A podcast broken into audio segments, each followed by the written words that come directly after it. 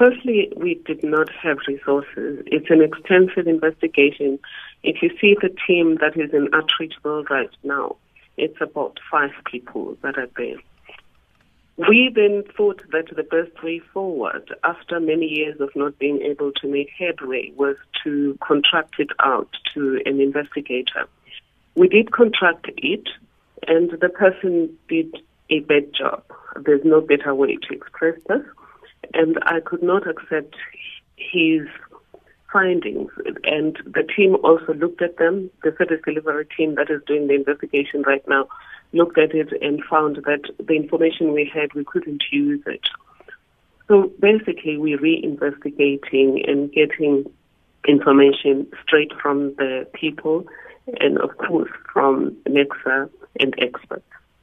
Now, uh, these uh, public hearings, how long have they been on the go for, and how long do you expect them to last? The public hearings are only going to last one week. Hopefully, they'll be able to get through the 280 people affected. Oh, some of them uh, are probably dead by now because that's that's information we got from the main complainant. It's going to be one week. We're hoping to be done by Friday. If there are left over um, statements that need to be taken from the people, the, the team may have to continue next week. And then, of course, Advocate Madonsela, uh, the question arises about this particular investigation coming to the fore right now, given that there is talk at the moment around South Africa signing new uh, nuclear deals. Um, does that have anything to do with the timing of uh, the action that we are seeing from your office right now? Providence, or what is what is it called? Synchronicity. I am not even involved in planning. The service delivery team in the public protector branch has been planning this for months. And I only was requested to just go and assure the complainants yesterday that the fact that we are reinventing the wheel, so to speak, does not mean we don't care.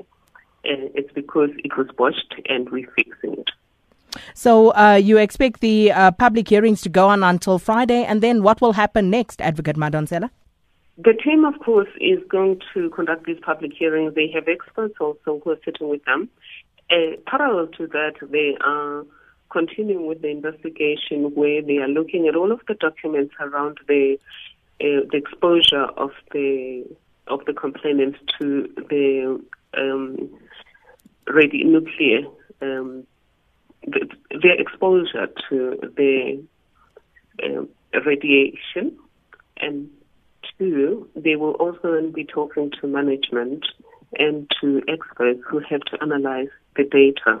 They also have access to reports that were done previously by expert agencies that have been looking into this matter for years.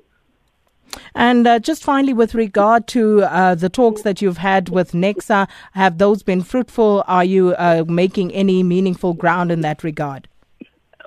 partly fruitful, uh, partly problematic. The reason we're reinvestigating is that NECSA said um, that they can't confirm that the sicknesses or illnesses that these people have are due to exposure.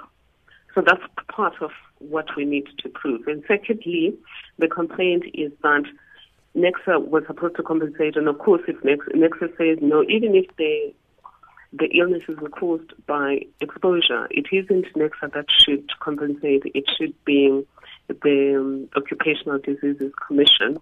And then thirdly, the issue is even if they had to be compensated by an external body, who was supposed to assist them? Even yesterday when I met with them, they still didn't know which door to knock at, and they've not been compensated. Some of them since 2004. So yes, there's been some helpfulness but um, not as helpful as we would have liked them to be. We will be knocking at their door though, because some of them are needing medical assistance urgently, and that needs to be handled before we proceed to finalize the investigation.